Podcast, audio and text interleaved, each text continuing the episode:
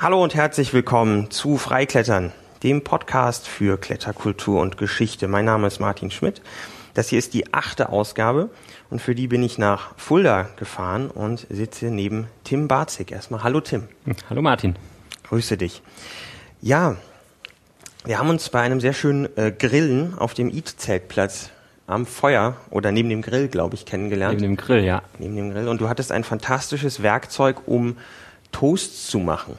Nee, wenn man auf einem E-Zeltplatz ist, da läuft ja fast immer ein Lagerfeuer und was gibt's Besseres als einen gusseisernen Sandwich-Toaster fürs Abendessen? Super, ich war beeindruckt. Total gut. Hm, du bist jetzt hier seit einer Weile in äh, Fulda, aber bevor wir einsteigen, was du heute ganz genau machst, ähm, muss ich mal, um zu zeigen, äh, was du so alles anstellst, ein paar Dinge, die du mir erzählt hast und die ich deiner Webseite entnommen habe, hier zum Besten geben. Du bist erstmal Diplom-Sportwissenschaftler, du bist Sportmanager, du bist Trainer, Trainer B, du musst mir noch erklären, was das bedeutet. Mhm. Und du bist etwas, was ich nicht genau weiß, wie ich sagen soll, machst therapeutisches Klettern oder kannst es anbieten? Ja. Kommen wir, kommen wir zu. Machst Filme, es gibt einen Kletterführer von dir, du, man kann Kurse bei dir buchen und ähm, ja, Kletterhallen hast du auch schon viele von innen gesehen und nicht nur gesehen. Mhm. Genau. Total spannend. Äh, ich habe gesehen, der, die erste Station war in Dortmund. Wie kommst du dazu? Da gerade bist du da in den Klettertopf gefallen oder? Nein, schon deutlich vorher. Mhm. Also mit zwölf Jahren waren meine oder meine Eltern waren immer im Frankenjura zum ähm, Urlaub machen und zum Wandern und ähm, als Zwölfjähriger bin ich dann mal von jemandem vor Ort ähm, mitgenommen worden zum Klettern und da hat es mich dann natürlich gepackt und dann bin ich dabei geblieben. Ach toll, okay. Von wo seid ihr da in Urlaub dann hingefahren? Ne, in Kassel habe ich gewohnt. Du hast auch in Kassel gewohnt. Genau. Also du bist hier schon noch verwurzelt. Okay. Hm. Wie ging das dann weiter? Also vom, vom begeisterten Teenie äh, dran geblieben oder? Ne, dran geblieben und ähm, gleich zum Alpenverein in Kassel gelaufen, weil da gab es halt die Möglichkeit auch weiterhin zu klettern, mit anderen mitzufahren, zum Felsen zu kommen. Und irgendwann habe ich da halt auch einen Jugendleiterschein gemacht und habe dann auch ein bisschen in der Jugendarbeit vom Alpenverein mitgewirkt. Ähm, nach Dortmund bin ich halt gekommen. Das war dann eher die Liebe. Die erste Freundin ist dahin gezogen zur Ausbildung und ich bin hinterhergezogen. Und das war natürlich als Kletterer ein Drama. Weil Flachland und kein Auto, um irgendwo hinzukommen. Ich habe mich da auch engagiert, irgendwie ein bisschen im Alpenverein, auch, auch, auch um an die Felsen zu kommen. Aber was wäre ähm, so da das nächste, wo man hinfahren Na, der Eid war wieder dann das nächste. Das ist aber ein eigentlich. Stück von Dortmund. Ja, aber das war so das, wo man hinfahren konnte. Im Sauerland gab es auch ein bisschen was zu klettern, ja. aber das kam natürlich nicht ran an den Eid. Okay.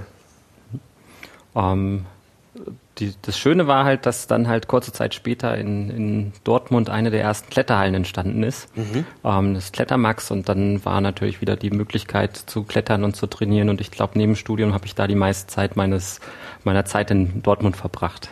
Wann hat die aufgemacht? Oh, das weiß ich gar nicht genau, Ende der 90er. Okay. Ja.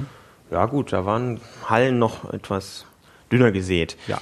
Wir hatten es vorhin kurz schon davon, ähm, was Kletterhallen angeht. Es gibt von Richard Gödicke, der hier auch schon zu Gast war oder bei dem ich zu Gast sein durfte, einen Kletteratlas, den er mal rausgegeben hat. Das dürften boah, 20 Jahre sein. Mhm. Und da gibt es von Helgoland der Langen Anna bis nach Bayern gibt es jeden Fels irgendwie beschrieben. Also nicht jeden, aber sehr, sehr viele. Und es gibt auch eine Seite, auf der ungefähr, ich würde sagen, 20 künstliche Kletteranlagen in Deutschland aufgeführt sind. Unter anderem eine, ja, kaum als wirkliche Kletterwand und schon gar nicht als Halle zu bezeichnende Anlage des DAV Hameln, an dem ich rumgeturnt bin. Ähm, hast du,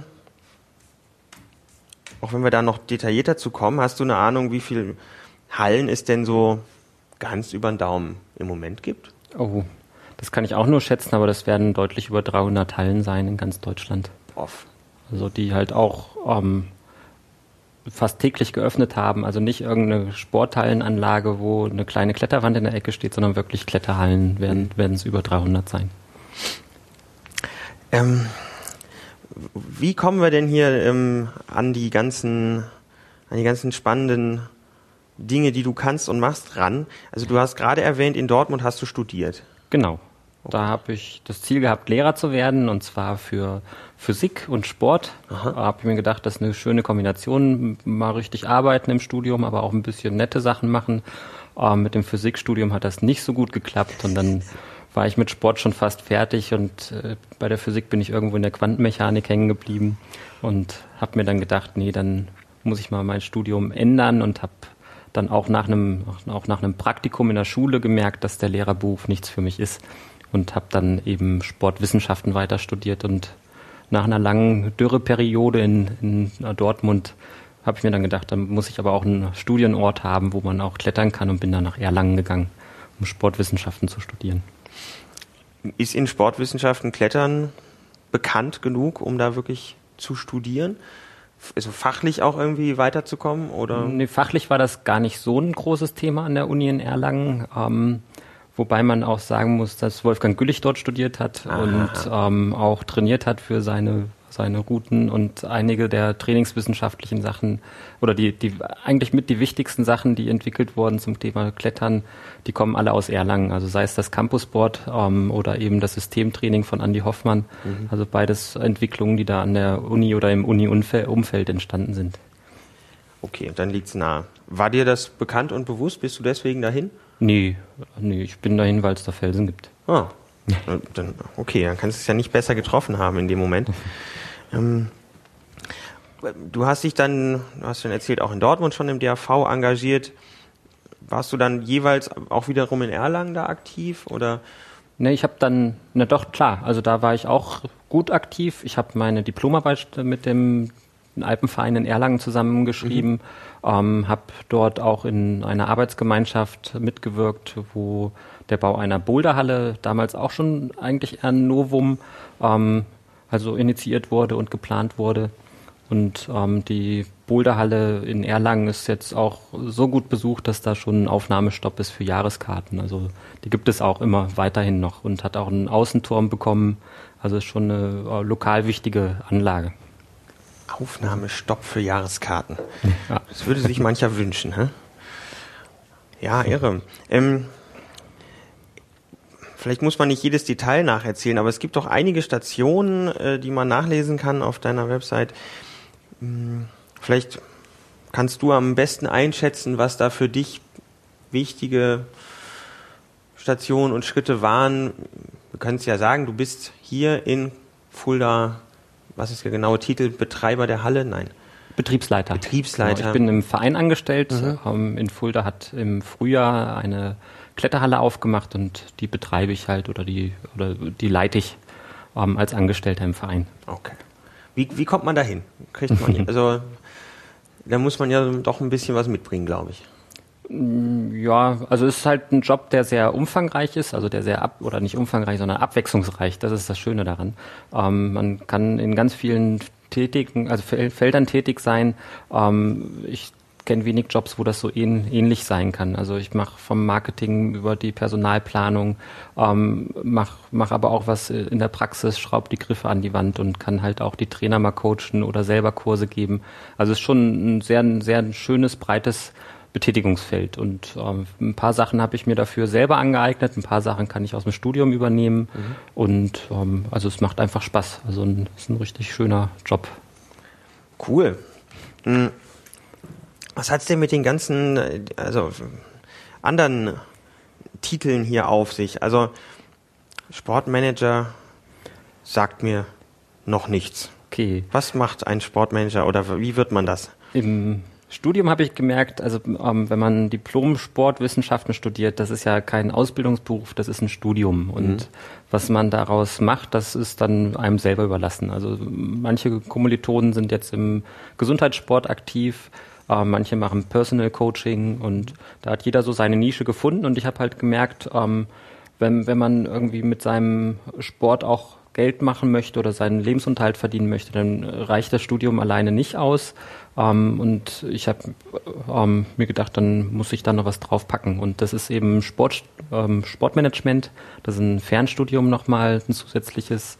Und ist im Prinzip so ein kleines BWL-Studium für ähm, Sportanlagen. Okay. Und das ist einfach was, wo ich mir gedacht habe, das passt ganz gut in, in meinem Portfolio. Kann man gut und mitnehmen. Kann man, kann man gut gebrauchen Mhm. und äh, in der Praxis erweist sich das auch als eine sinnvolle Ergänzung für mich. Okay. Also, und ähm, weil ich einfach auch, auch ein paar Themen habe, mit den Finanzen in der Kletterhalle umgehen muss und ähm, das lernt man an der Uni nicht so sehr und halt mit dem Fernstudium habe ich das halt dann noch mitnehmen können. Ja. Als drittes habe ich hier noch, das, ähm, dass du Trainer für Wettkampfklettern bist. Genau. Also, Und da steht ein B dahinter, Trainer B. Wahrscheinlich äh, kennen sich da viele mit aus. Mir sagt das wiederum nichts. Ähm, vielleicht können wir so das, das, den Bereich des Fass Klettern als, als Sport, vielleicht auch als Leistungssport im engeren Sinne mal aufmachen. Hm. Wie bist du dazu gekommen? War das so ein eigener Antrieb, dass du selber an Leistung Spaß hattest und das eine große Motivation war? Oder Ja, teils, teils. Also ein bisschen eigenes Interesse natürlich, sonst macht man das, glaube ich, gar nicht, aber halt auch Spaß dran, anderen was zu vermitteln. Also das ist ja, auch wenn ich vielleicht kein Lehrer werden wollte, aber ähm, ich arbeite gern mit, mit Gästen zusammen, die halt von mir was lernen wollen. Und ähm, wenn man ein Studium beendet hat, dann ist es immer, egal in welcher Sportart, braucht man trotzdem noch Lizenzen. Und da g- gilt es halt auch beim, beim Klettern nochmal eine Lizenz zu machen und das ist eben die Trainerausbildung. Okay. Sonst ähm, wird man nirgendwo irgendwo einen Kurs geben dürfen und mal einen Knoten zeigen dürfen, ohne Okay. die Fachkompetenz in, in Form von so einer Lizenz noch zu erwerben. Ist das, äh, hat das was ähnliches wie so eine Berg, also äh, Organisation wie so eine Bergführerausbildung oder Nein, wo, das ist wo ja- ist das verortet? Ähm, das ist ja weit davon äh, entfernt. Also ein Bergführer ist ja eine Berufsausbildung. Mhm. Ähm, eine Trainerausbildung ist ja eher, ähm, ja, also eine Trainerausbildung. Das ist kein, keine Berufsausbildung. Ich glaube, man sieht das schon allein am Umfang. Bei, bei so einer Trainerausbildung, da macht man mehrere Wochen. Bei einer Bergführerausbildung, da ist man ja mehrere Jahre in Ja. der Ausbildung. Ja, Also das okay. sind ganz große Unterschiede noch. Ähm, diese Trainerlizenzen, die sind ähm, ein bisschen neu geordnet worden in den letzten Jahren. Ähm, die werden vom Alpenverein, der ja auch im Olympischen Sportbund ähm, mit dabei ist, ähm, wurden die neu strukturiert und dem, dem Strukturen des Olympischen Sportbundes angepasst. Und da gibt es eben dann den Trainer C und den Trainer B und ähm, vielleicht auch mal wieder einen Trainer A, den gibt es momentan nicht im Klettersport, aber ähm, die Trainer C-Ausbildung ist einfach erstmal so die, die erste Trainerausbildung, die man machen kann. Und die Trainer B-Ausbildung ist eben nochmal ein bisschen, bisschen mehr. Okay. Und die absolviert man beim Alpenverein oder? Die absolviert man beim Alpenverein, genau. Okay. Es gibt noch ein paar andere Ausbilder, ähm, die ähm, der Kletterhallenverband bietet zum Beispiel auch eine eigene Ausbildung an ähm, für ihre eigenen Trainer in den eher kommerziell ausgerichteten Kletterhallen und es gibt auch noch, ein, noch weitere Verbände, die halt auch Ausbildungen anbieten. Okay. Hm, Wenn wir jetzt mal auf Klettern als Sport im ganz engen Sinne gucken und mal die ganzen wunderbaren und interessanten Facetten äh, wie Natur erleben und so rauslassen. Ähm, wann kann man denn deiner Meinung nach beim Klettern wirklich von einem ernst gemeinten Leistungssport sprechen? Ab wann? Oh, schwierige Frage. Ähm, die, also ich glaube, Systematischem Training und so. ich glaube ja, dass, dass halt ähm, so ein Großteil ähm, des Leistungssports im Klettern ganz versteckt ist und gar nicht in den Wettkämpfen auftaucht, also in den offiziellen, sondern wirklich am Fels stattfindet. Und da bin ich auch ganz froh, dass zum Beispiel in Norddeutschland nicht nur ein Wettkampfkader für, für Wettkämpfe entstanden ist, sondern zum Beispiel auch ein Felskader, wo halt auch drauf hintrainiert wird, draußen am Fels schwierige Touren zu klettern. Also ich bin, auch wenn ich jetzt vielleicht professionell Kletterhalle, eine Kletterhalle betreibe, auch totaler Fan vom draußen klettern. Und ähm, die Wettkämpfe, ähm, die ich mitgemacht habe, da habe ich einen riesen Spaß dran. Die standen für mich aber nie komplett im Vordergrund, sondern auch das draußen klettern. Also und da finde ich es einfach gut, wenn man viel Auswahl hat. Also wenn man sehr fit an den Fels kommt und man sieht eine tolle Linie und kommt da hoch, finde ich das klasse. Aber das ist eher der Beweggrund, als dann im Wettkampf groß gegeneinander anzutreten. Die Professionalität beim Klettern, die hat, glaube ich, ganz erheblich zugenommen, aber auch durch das Entstehen der Kletterhallen. Also man hat einfach vor Ort Trainingsmöglichkeiten, die es halt in den 80er Jahren bei Weitem noch nicht gab, wo dann halt in irgendeiner Garage an der Klimmzugstange trainiert wurde und eigentlich auch nur Klimmzüge.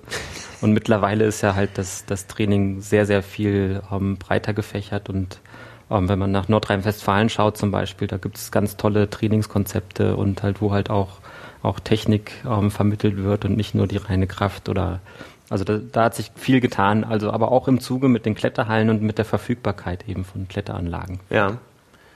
Also würdest du sagen, ein, ein Anfang ist na, gut naturgemäß schwer auszumachen, weil unter Umständen ja gar nicht besonders organisiert irgendwo stattfand, aber können wir es ungefähr zeitlich benennen oder würdest du sagen, ist Quatsch? Also Nee, ist Quatsch. Ich glaube halt auch, dass das in den 70er oder 80er Jahren ganz professionell trainiert wurde, mhm. aber halt mit einem anderen Wissenshintergrund. Ja. Und vielleicht aus heutiger Sicht ganz bestimmt auch falsch trainiert wurde.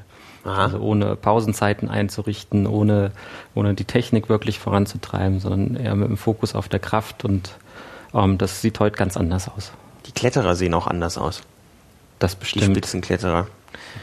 Das fand ich gerade ganz lustig in Erbses äh, Show.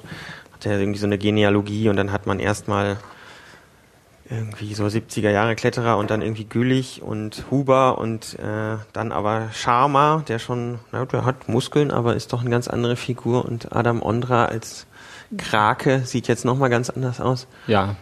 Hat wahrscheinlich Definitiv auch da sein Niederschlag irgendwie. Ja? Mhm.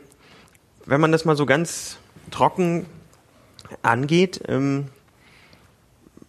okay, du hast jetzt gesagt, der, der größte Wandel ist, dass man von so einem reinen Krafttraining zu einem komplexeren Konzept gekommen ist. Mhm. Wenn man das jetzt komplexe Konzept so ein bisschen aufdröselt, was steckt da drin?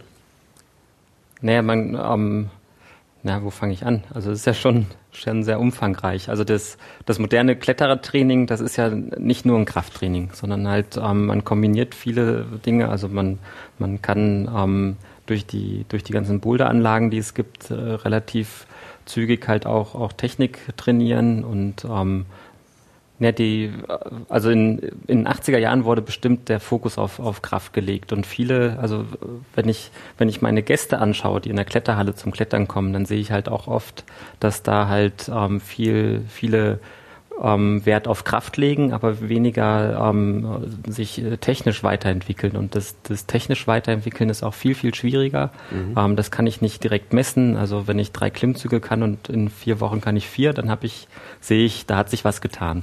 Ähm, während ich halt bei der Tag äh, Technik halt nicht so schnell oder nicht so eindeutig Fortschritte sehen kann.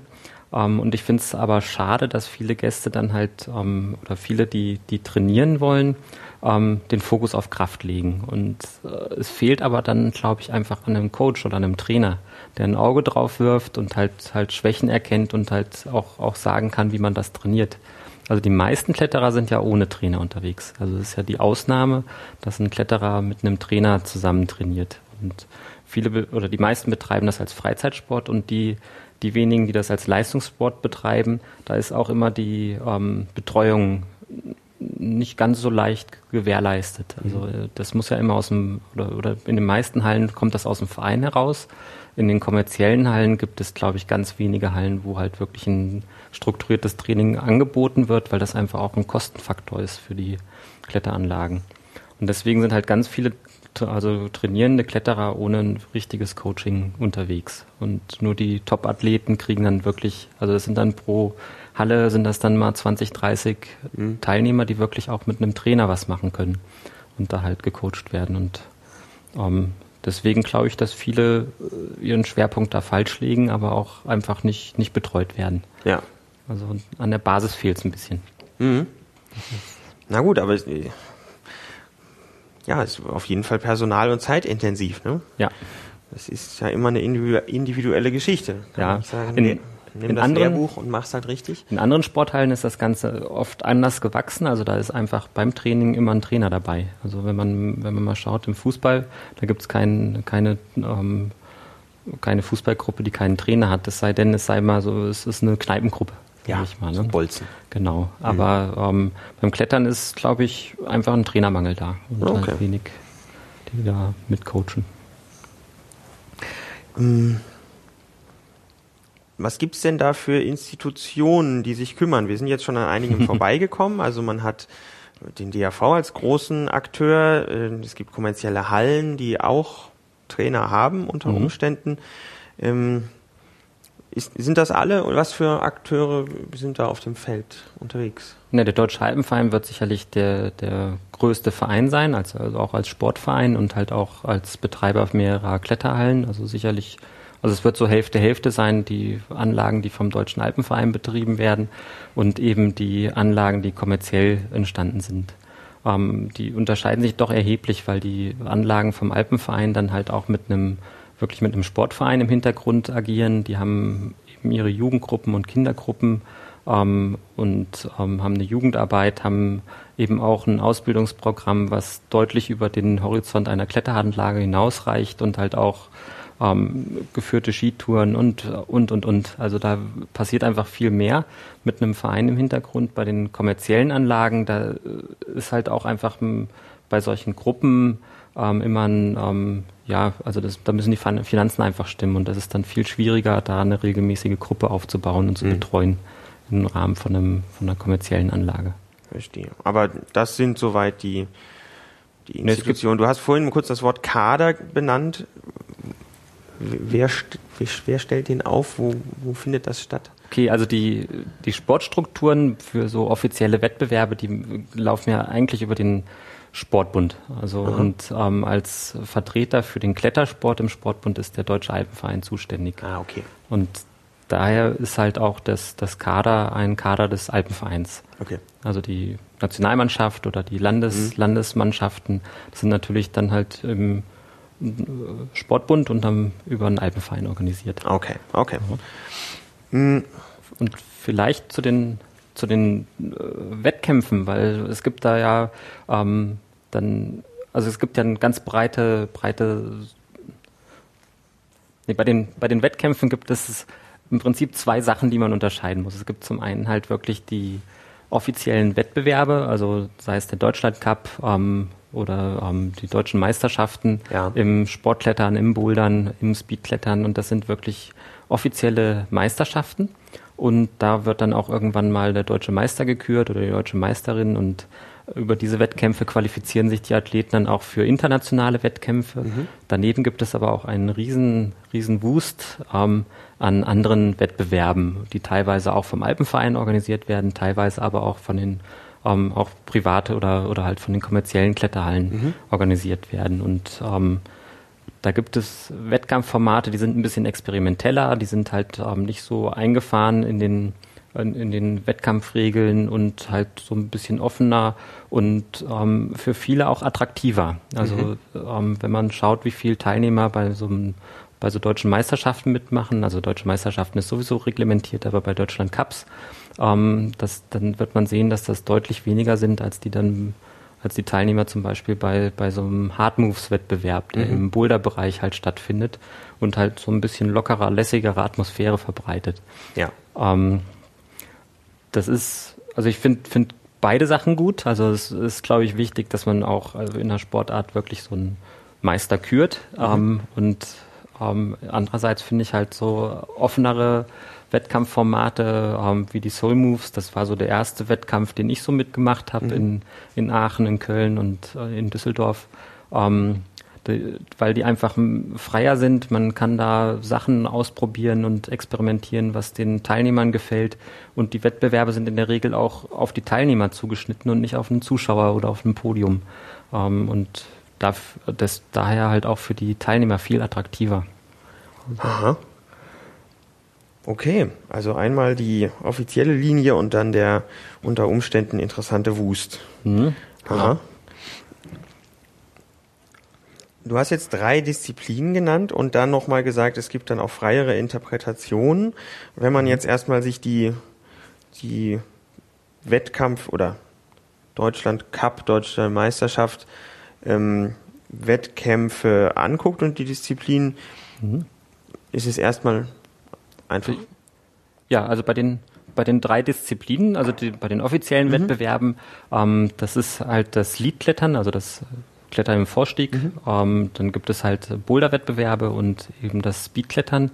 Ähm, und da ist sicherlich so ähm, im Moment der, ähm, also zum einen, ich glaube, dass die einzelnen Teilnehmer sich mehr und mehr spezialisieren, dass die nur noch in einer Disziplin wirklich ganz, ganz vorne liegen. Gleichzeitig aber besteht auch das Interesse, ähm, so eine Art Dreikampf auf die Beine zu stellen, ähm, um dann halt wirklich so einen, einen Klettermeister zu, zu haben. Ähm, merkt man in den neuen Anlagen zum Beispiel vom Alpenverein, da werden in der Regel immer ähm, Speedwände mit eingebaut, ähm, was natürlich dann eine Trainingsmöglichkeit auch, auch, vor Ort bietet, um eben auf, die, auf den Speedkletterwettbewerben sich vorbereiten zu können. Ähm, die die, die Problematik für die Teilnehmer ist immer, dass das sehr reglementiert ist bei den, also ich habe jahrelang bei den ähm, Lead-Wettkämpfen mitgemacht und irgendwann, also so nett das immer war, das sind so Art Klassentreffen, man trifft die anderen Kletterer mal wieder und sieht die alle drei, vier, also drei, vier Mal im Jahr und das ist immer ein ganz, ganz tolles Fest und immer, immer toll mit anderen Leuten quatschen zu können. Aber man sitzt dann aber auch mal, wenn man ins Finale einrückt, auch mal drei Stunden in der Isolation und ähm, langweilt sich zu Tode, weil man den anderen nicht zu, zuschauen darf. Und ja. das ist dann halt immer so die harte Kost bei solchen Wettbewerben und das findet man in den etwas freieren ähm, Wettbewerben eben nicht so. Können wir das mal beschreiben, was da, warum das so ist und was da los ist? Also das Liedklettern, Vorstiegsklettern, man hat eine Wand, da geht eine Linie hoch, da genau. hängen Echsen, man wird gesichert Genau. Also äh, auf Was für Regeln gibt's da? Also da geht's drum. Ähm, es wird von Runde zu Runde werden die Routen schwerer und mhm. wer in die nächste Runde kommt ähm, und dort am höchsten klettern hat gewonnen. Also okay. so, das, das ist, so das, das Grobe. In der Regel wird das so gehandhabt, dass man bei den Landeswettkämpfen ähm, durchaus bei den anderen auch zugucken darf, eben damit man auch, auch damit es ein bisschen geselliger wird. Mhm. Und ähm, dann werden die Besten halt kommen dann in, ins Finale oder ins, ins Halbfinale und dann wird das Ganze eben unter Isolationsbedingungen abgehalten. Das mhm. heißt, man darf die Route vorher nicht anschauen. Also auch ähm, nicht die Route? Na, nicht die Route, wie jemand klettert? Die Route schon. Also es gibt einen Besichtigungstermin mit, also zusammen, man darf da fünf, sechs Minuten die Route anschauen. Aha. Dann werden alle Teilnehmer wieder weggesperrt und einer nach dem anderen darf sich an der Route versuchen. Und ähm, okay, was jetzt aus sportlicher Sicht das Fairste ist. Das, ist ja? Genau. Also mhm. ist sicherlich so ein sinnvoller Modus und ist auch aus meiner Sicht der wichtigste Wettkampf von den drei Wettkämpfen, die es gibt. Bei den Boulder-Wettkämpfen läuft es ähnlich. Also es gibt eine Qualifikationsrunde, da man, kriegt man einige ähm, Kletterprobleme, also Boulder vorgesetzt und darf sich dran versuchen, hat einen gewissen Zeitrahmen und wer die meisten Boulder mit den wenigsten Versuchen ähm, geschafft hat, der kommt dann eben auch ins Finale und da wird das Ganze zeitlich ein bisschen enger ge gestrafft. Ah, das heißt nicht, wenn ich da rausfalle, bin ich raus, sondern ich habe eine Zeit gegeben und ich kann dann in, in meiner gegebenen Zeit auch nochmal probieren. Genau. Und ach, mhm. okay. Mhm. Aber das ist beim Liedklettern nicht. So, wenn ich da rausfalle, bin ich rausgefallen. Genau. Also da ist ein Versuch und das war's. Und beim, beim Bouldern äh, ist jeder weitere Versuch ähm, kann zum, zum Toppen, also zum Durchstieg führen, aber wird auch negativ gewertet. Klar. Also hm. wer fünf okay. Versuche für einen Boulder braucht, ist halt nicht so gut wie der, der es beim zweiten Mal gleich schafft. Genau.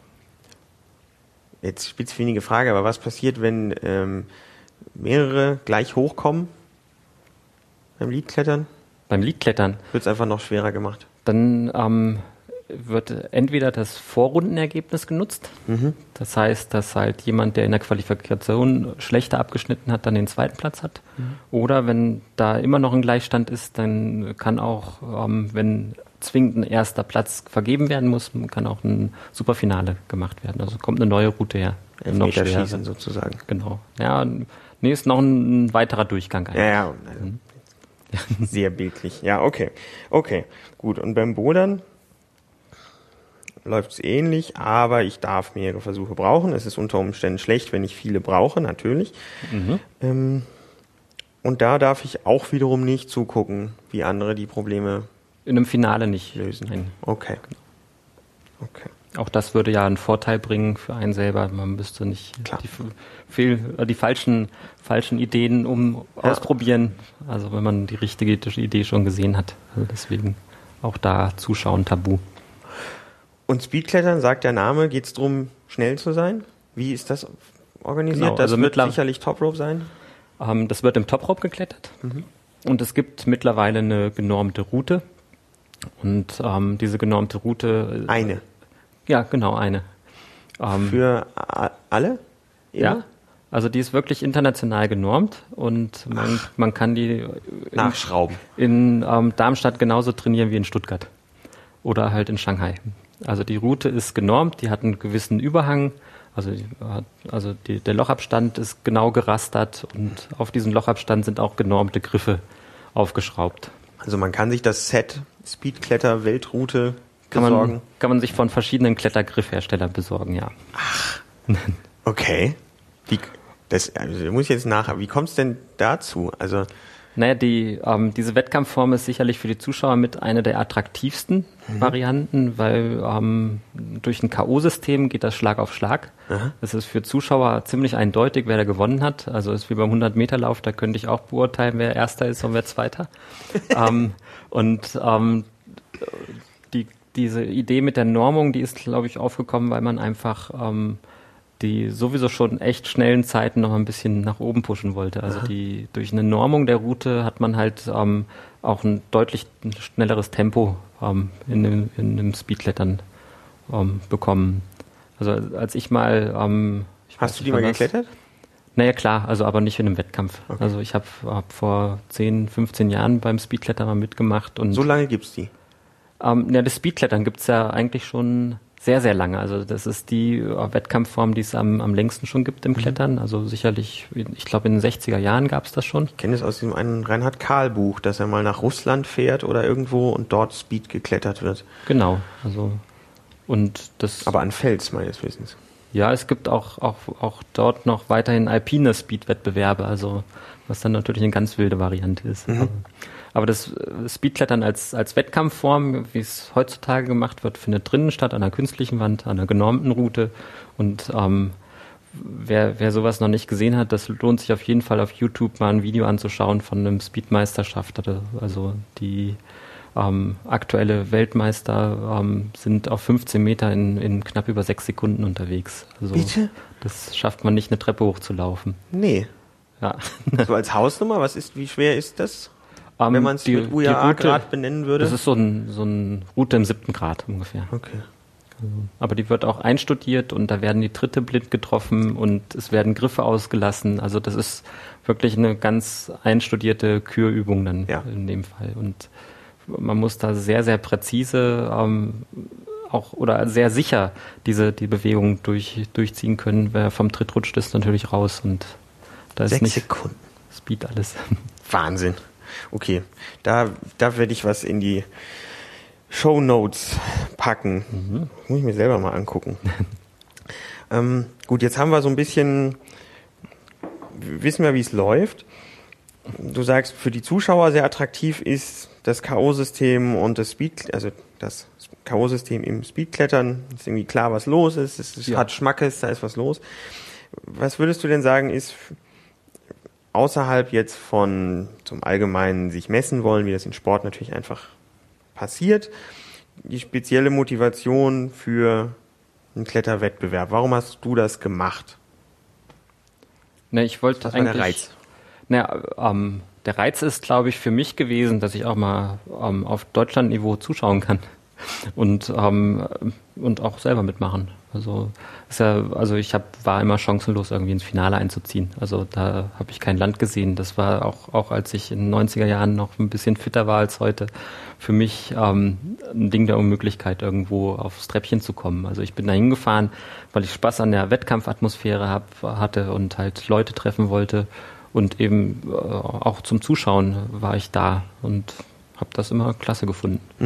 Und die Wettbewerbe sind ja mittlerweile viel durchorganisierter und ähm, auch, auch schicker, auch für die Zuschauer toll moderiert und ähm, auch heutzutage gucke ich mir ganz gern mal einen Deutschland Cup an und das schon lohnt sich schon zuzuschauen.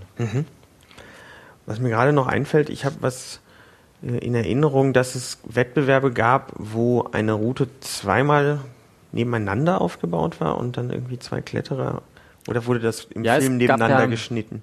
Ich glaube, das war ja so vor na, nicht ganz zehn Jahren. Ähm, da wurde ja auch ein bisschen experimentiert bei den offizielleren Wettbewerben, ähm, ob man andere Wettkampfformate findet, die vielleicht für Zuschauer auch attraktiver sind. Mhm. Und da gab es dann ein, ein ähm, Synchronmodus, ähm, mhm. war im Prinzip so eine Mischung aus Leadklettern und, und ein bisschen Speed-Anteil, aber da bin ich auch nicht ganz schlau draus geworden. Also, also da wurde auch experimentiert, ob man nicht die, die Wettkampfformate ein bisschen zuschauertauglicher gestalten kann. Ja.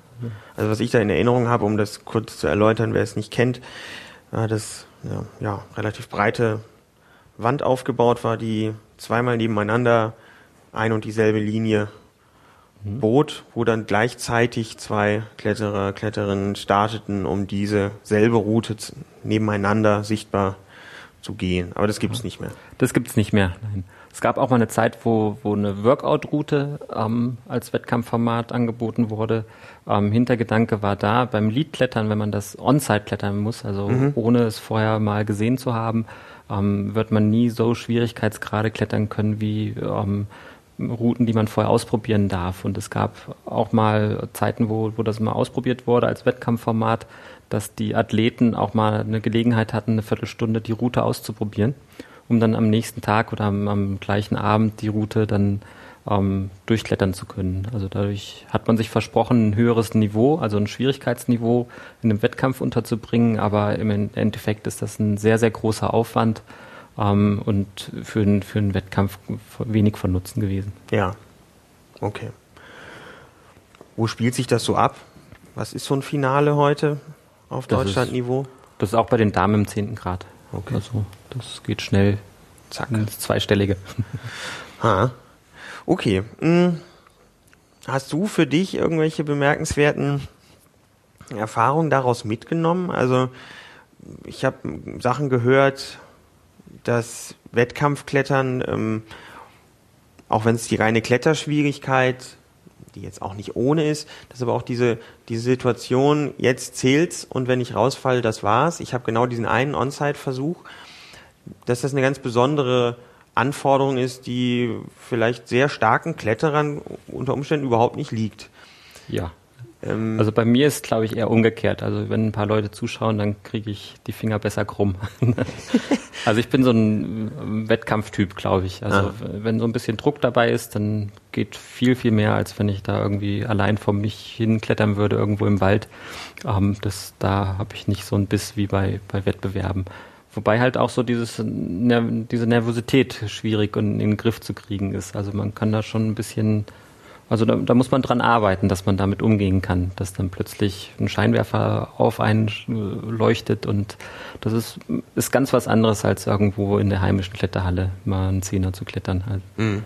Wird das live moderiert eigentlich? Also das ist eigentlich üblich mittlerweile, üblich. ja klar.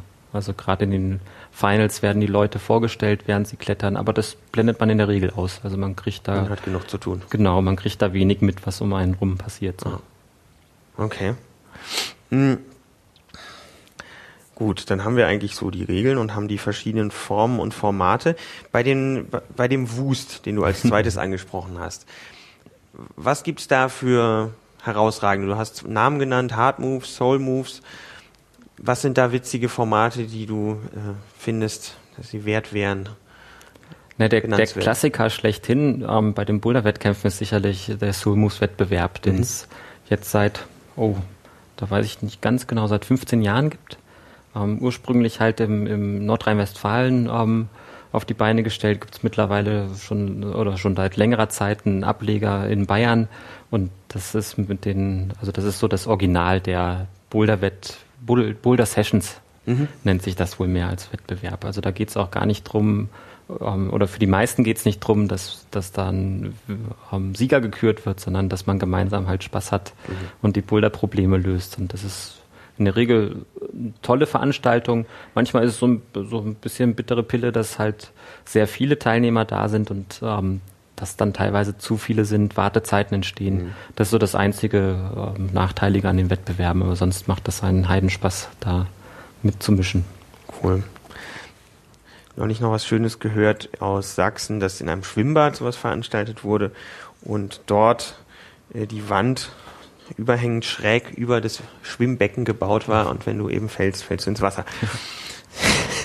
Das war ja wahrscheinlich schwer durchzusetzen beim Deutschland Cup, aber nun.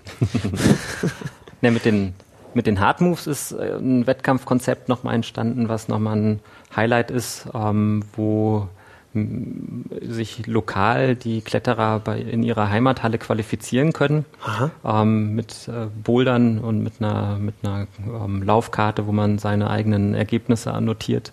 Man hat da mehrere Wochen Zeit, sich zu qualifizieren mhm. und die besten Hallen, die am meisten Boulder geschafft haben, oder besser gesagt die besten Boulderer aus den Hallen, die ziehen dann halt zu, gemeinsam in ein Finale ein, was halt dann lokal ähm, momentan im Wuppertal stattfindet.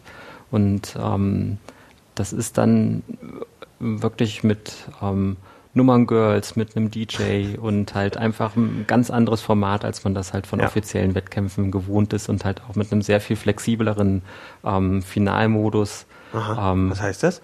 Die, die einzelnen Hallen dürfen für einzelne Boulder äh, ihre Boulderer setzen. Also äh, es ah. wird gibt oh. dann, was weiß ich, es sind acht, acht Teilnehmer mhm, mhm, dabei ähm, aus einer Halle.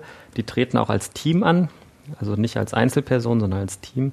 Und dann gibt es eben acht ähm, Boulder-Probleme im Finale und jedes Team darf ein Team ähm, Teilnehmer halt auf einen Boulder ansetzen. Und okay. das macht es natürlich Spaß, weil die, weil die Teams halt auch miteinander agieren müssen und taktieren müssen. Und das ist schon, schon eine richtige Partystimmung ja. bei diesem, bei diesem Final-Event. Also, also so nach dem Motto, die miesen Sloper, das kann doch der Karl äh, am besten. Ja, alles klar. Die Fingerlöcher macht doch Pauline. Genauso in dem Stil. Ach cool. Ja, ich weiß auch nicht. Ich habe mich da immer nach einem abschreckenden, also für mich fürchterlich abschreckenden Beispiel, mich da immer äh, drum gedrückt, ich habe mal in Prag auf dem Wenzelsplatz eine Outdoor-Anlage gesehen, wo fürchterlich lauter Musik und noch lauterer Moderation irgendwie gebouldert wurde und ich habe mich grausend abgewendet und dachte, nein, das ist kein Klettern, das ist irgendwie furchtbar. Aber ne, steckt schon viel drin. Hm. Das findet alles in Hallen statt. Vielleicht kommen wir mal zu den Hallen. Mhm. Oder jetzt findet es immer in Hallen statt. Es war auch mal unter Umständen anders. Also äh, wir hatten es ganz zu Beginn kurz davon, in dem Kletteratlas äh, gab es 20 Hallen, jetzt sind es vielleicht mutmaßlich 300. Hm, für dich war es in Dortmund der Weg, juhu, ich kann klettern? Naja klar, da hat eine Halle aufgemacht, das war super. Also ja. Freizeit ist, war, war dann Klettern in einer Halle. Und Wenn man ganz konkret bei dieser Halle anfängt, mh, hm, ich habe den Eindruck, dass sich auch die Art und Weise, wie man Hallen baut, wie man dort nicht nur Routen schraubt, sondern auch die Wände anordnet. Wie würdest du das nennen? Du ja, das Wanddesign. Die, das, das Wanddesign, ja. Deutlich geändert, klar. Also ähm, was, was sind da so, was war da los? Also wie hat sich das so weit entwickelt, dass man heute diese teils sehr komplexen Wanddesigns hat, die einfach ja, Routen erlauben oder, oder auch vorgeben, die du an der Plattenwand gar nicht machen kannst?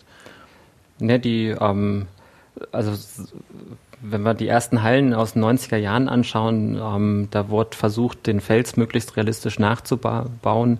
Also da gab es dann ähm, Griffe, Tropflöcher ähnlich mit scharfen Kanten und ähm, Wandstrukturen, die man halt von draußen kennt, sei es halt so Kalknachbildungen ähm, so, und ähnliches. Und mittlerweile ähm, sind die Anforderungen ganz andere. Also es geht darum, dass man halt ähm, eine Vielfalt an Routen an die Wand bekommt, ähm, eine Vielfalt an, an Bewegungsmöglichkeiten und halt auch Wand, Wandneigungen ähm, in der Halle hat. Und äh, die, während am Anfang die Zielrichtung war, den, den Kletterern Trainingsmöglichkeiten mhm. zu bieten, ist mittlerweile ja ein, ein Selbstzweck geworden, in der Kletterhalle klettern zu gehen. Also es wird als Freizeitsport genutzt, als Fitnesssport und ist, da hat, hat ganz andere Anforderungen und ist auch viel professioneller geworden, wie Hallen mittlerweile betrieben werden.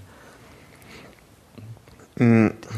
Was sind denn, also gut, es wird komplexer, man hat es hat sich zu einem eigenen Raum entwickelt, der nicht mehr versucht zu imitieren. Das kann ich gut verstehen. Mhm. Was macht denn für dich heute eine gute Halle aus? Den Kaffee, der, der Kaffee, Kaffee, an der Bar. Alles klar. Hast Nein, du, natürlich guten nicht. Kaffee? Ähm, ich glaube schon, dass wir da einen ganz gescheiten Kaffee haben bei uns in der Halle.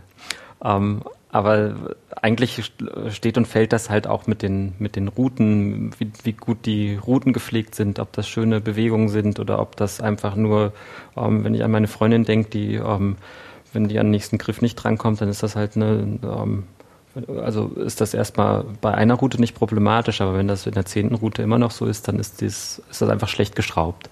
Und ähm, da will man halt einfach was erleben und man will sich schön bewegen und ähm, da dürfen ruhig, ruhig flüssige Routen dabei sein, es dürfen auch richtig biestige Routen dabei sein, aber die Routenqualität ist schon ganz ausschlaggebend, denke ich. Und bei neuen Hallen ist halt ähm, einfach die Wandstruktur oder das Wanddesign halt auch ein ganz wichtiger Faktor, dass man da halt jemanden eine Reibungsplatte bieten kann und den Muskelprotz halt trotzdem einen riesen Überhang auch, auch da bieten kann. Also mhm. gehört beides dazu. Jetzt bist du hier in in Fulda äh, so ganz tief drin. Ähm, ich stelle mir das sehr aufwendig vor, von der Idee über die Konzeption, über wahrscheinlich ein, ein Berg an Auflagen, die man zu erfüllen hat. Wie weit war, hattest du damit zu tun? Ähm, und was sind da so die, die wichtigsten Schritte und Hürden, die man nehmen muss?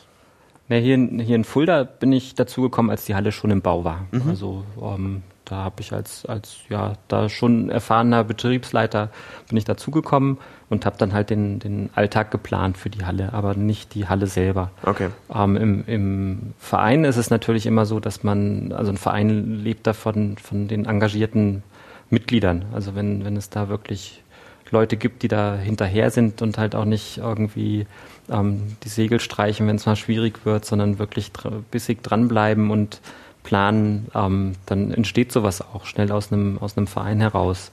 Ähm, aber es ist schon recht aufwendig, vom, vom, von der Architektur bis, zur, bis zum Wanddesign, zur, zur sportlichen Planung, also zum Alltagsbetrieb. Da gehört ganz, ganz viel dazu, eine Halle zu leiten oder eine, eine Halle zu, aufzubauen. Ähm, und auch die Finanzen sind da ein ganz spannender Faktor, der sicherlich bei, bei Vereinen auch immer hart umstritten ist. Aber äh, ich habe das jetzt bei drei, drei Vereinen erlebt, wie damit umgegangen wurde. Und wenn, wenn, die, wenn das Planungsteam, sage ich mal, da eine runde Sache präsentiert, dann gehen da die Vereinsmitglieder in der Regel mit und sehen da halt auch eine Möglichkeit, den Verein breiter aufzustellen und mhm. das, das Klettern in, lo, lokal vor Ort dann halt zu unterstützen. Also, mhm. ähm, ja, die, die spannenden Sachen sind dann, oder was sind die spannenden Sachen? das Schwierige. Ja, das waren ja schon einige Punkte. Also, wenn es breit getragen ist von einem Verein, kann ich mir schon vorstellen, dass da einfach auch viel Know-how zusammenkommt und Erfahrungen aus verschiedenen Ecken. Mhm. Mm. Wo wir ganz kurz am Anfang waren, was mich sehr interessieren würde, noch vielleicht, wo ich mir gut vorstellen kann, dass du da äh, was zu sagen kannst, Jetzt haben wir ja, uns auf, auf die Leistungssportseite begeben, haben uns angeguckt, was für, was für Wettkämpfe es gibt. Hm, wie du aber beschrieben hast, sind natürlich die meisten Kletterer als, als Freizeitbeschäftigung unterwegs, mhm. klettern einfach gerne, fast nie mit Trainer oder Trainerin und ähm, haben Spaß. Sonst würden sie es ja irgendwie nicht machen. und trotzdem, also habe ich aus deiner Beschreibung, dass das eigentlich niemand mit Trainer macht, rausgehört, ja eigentlich ja auch schade.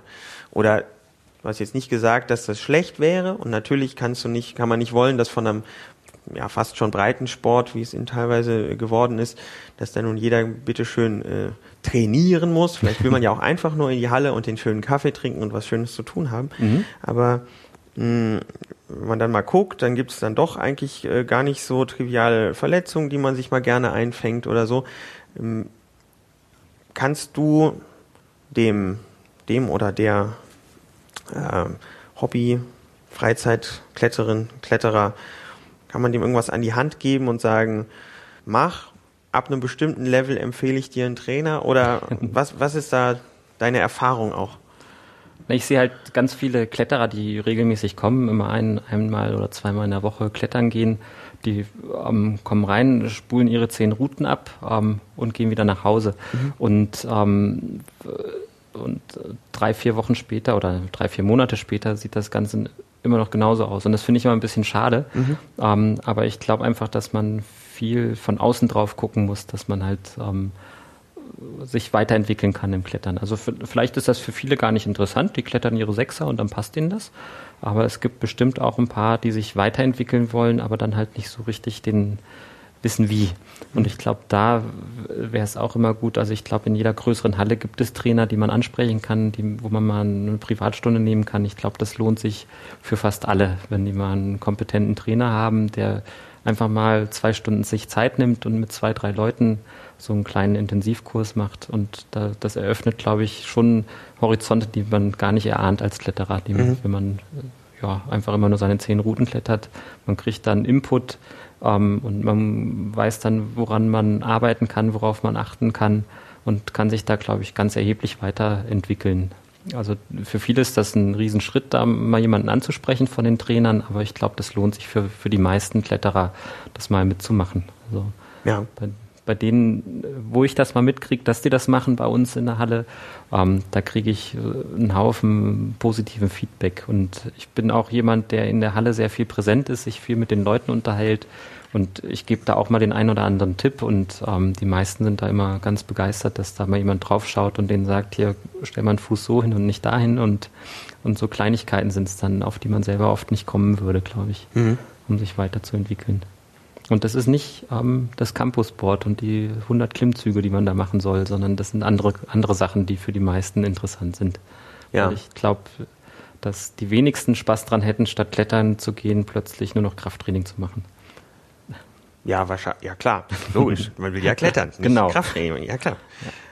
Aber ja, das Wort oder ja, wenn man sagt Training, erwartet wahrscheinlich äh, eine, eine eine Vielzahl, dass das sowas sei. Nicht klettern, sondern. Nein, Training ist ja schon, schon was anderes, als die meisten in der Halle machen. Also das, ein Training ist ja immer zielgerichtet. Man, man hat ein Ziel vor Augen. Was will ich denn mit dem Training überhaupt erreichen? Ähm, ich muss kontrollieren, wo stehe ich denn? Also ähm, welche Übungen verhelfen mir dazu, halt mein Trainingsziel zu erreichen? Und das ist ja dann ganz was anderes, als die, die meisten Kletterer wollen. Also es gibt sicherlich ein paar, die wollen dann halt ihre Zehnerroute klettern und äh, sehen dann halt auf dem Weg dorthin halt wirklich ein ganz kontrolliertes Training mit ähm, ähm, Trainingsserien und ähm, also wirklich ein richtig echtes Training, aber die meisten machen das doch als Freizeitsport. Aber die freuen sich, glaube ich, auch, wenn sie einen Grad schwerer klettern und das nicht am Campusboard erarbeitet werden muss. Ja, das ist ja auch ein, ein fieses Gerät einfach. ja, also ich denke, äh, mit, mit dieser Empfehlung äh, kommt man doch schon eine ganze Ecke. Haben wir noch irgendwas ganz Wichtiges, was dir da irgendwie nahe liegt an dem Thema Hallen, am Thema Training, Leistungssport? Haben wir irgendwas übersprungen, was gesagt sein muss? Ähm, Nee, also ich bin ja nicht nur, nur Halle, sondern ich bin ja auch jemand, der ganz, ganz gerne draußen klettert mhm. und ähm, auch dort nicht unbedingt immer Bohrhaken braucht, sondern auch ganz gerne auch mal in, in Regionen unterwegs ist, ähm, im Harz, wo man auch mal einen Fremd selber legen muss. Also ähm, die, die in der Halle klettern und in der Halle das Klettern angefangen haben, die sind immer sehr scheu, was das nach draußen Klettern angeht. Mhm. Ähm, was zum einen ja ganz gut ist, weil draußen Gefahren lauern, die man sich gar nicht vorstellen kann, wenn man in der Halle aufgewachsen ist, was Klettern angeht. Aber ähm, da, da fehlt, also aus meiner Sicht fehlt so ein bisschen was, wenn man auch, auch nur den Hall, also den Sport nur in der Halle betreibt, weil es ist mehr als, als halt eine Körperertüchtigung und draußen hat man halt das Naturerlebnis. Man muss mal in der Karte gucken, wie komme ich denn da überhaupt hin und dann stehen da auch noch Blumen am Wegesrand und also das ist für mich viel, also gehört mit zum Klettern dazu. Also so gern ich auch mal andere Hallen besuche, das macht mir richtig Spaß, das ist Sport. So gern bin ich aber auch draußen und habe halt einen Sonnenuntergang und baue mein Zelt irgendwo auf. Also das finde ich gehört mit zum mit zu dem Sport dazu. Das ist ein noch schöneres Plädoyer als äh, trainiert mal. ähm, ja, klar. Äh, du hast ja auch ein paar Filme, die man sich angucken kann, die sich ja auch draußen abspielen, die man hiermit empfehlen kann. Ich werde sowieso natürlich deine Webseite verlinken und dann findet man das. Mhm. Ähm, ja, jetzt, also jetzt, hm, fühle ich mich ja fast herausgefordert, aber ich denke, wir haben äh, so, so diesen Bereich der, der Plastikwelt und des Trainings. Dazu bist du für mich äh, oder für uns, die wir dir äh, hier deine Auskünfte kriegen, äh, sehr kompetent. Ich, damit bist du ja nicht darauf reduziert als Hallenkletterer. So. Oder sollen wir noch einen Tipp loslassen, wenn man jetzt die äh, scheu, den scheuen Blick nach draußen dann doch wagt. Ach so, auf jeden Fall mit einem mit einem Trainer oder mal mit jemandem Erfahrenes rausgehen, mhm. die ersten Schritte draußen wagen. Also so auf eigene Faust, das halte ich doch für sehr spannend und unnötig spannend. Unnötig spannend. ja, okay. Ach man, ich denke, da haben wir einen guten Bogen geschlagen. Äh, war auch für mich total viel Neues dabei. Ich danke dir ganz herzlich. Ja, ich danke dir für deine Zeit. Ich danke fürs Zuhören. Das war die achte Ausgabe von Freiklettern.